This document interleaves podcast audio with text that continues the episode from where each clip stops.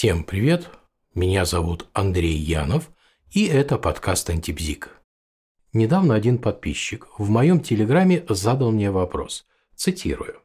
Каковы могут быть причины того, что человека в большинстве своем окружают сугубо скучные и неинтересные люди?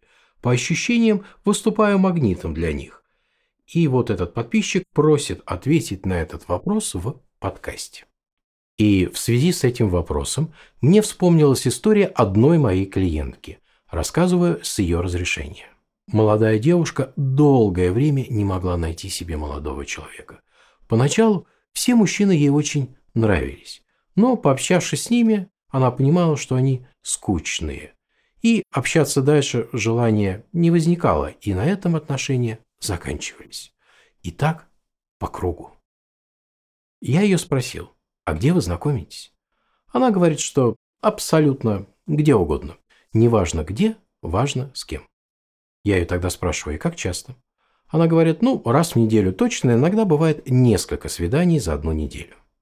А как долго не удается найти подходящего мужчину? Поинтересовался я. Два года. Уже отчаялась, ответила она. Тогда я ее спросил, а кого вы называете интересным человеком? Клиентка задумалась. И вот, видя, что ей ну, не так просто ответить на этот вопрос, я ее спрашиваю, а вот какой фильм является скучным, а какой интересный, и чем они отличаются? Сначала что-то она говорила про быструю сменяемость сцен, про эмоциональность каждой сцены, но потом ее осенило.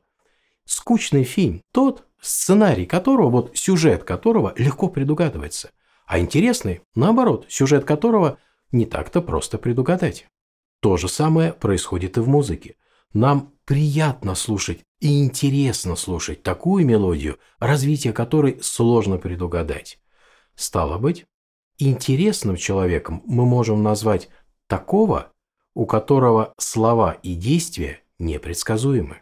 Отсюда легко понять, что скучный тот, чьи слова и действия легко прогнозируются.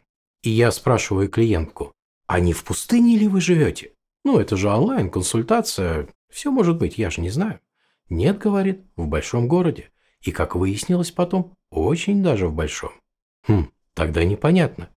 А где все интересные люди? Куда они подевались?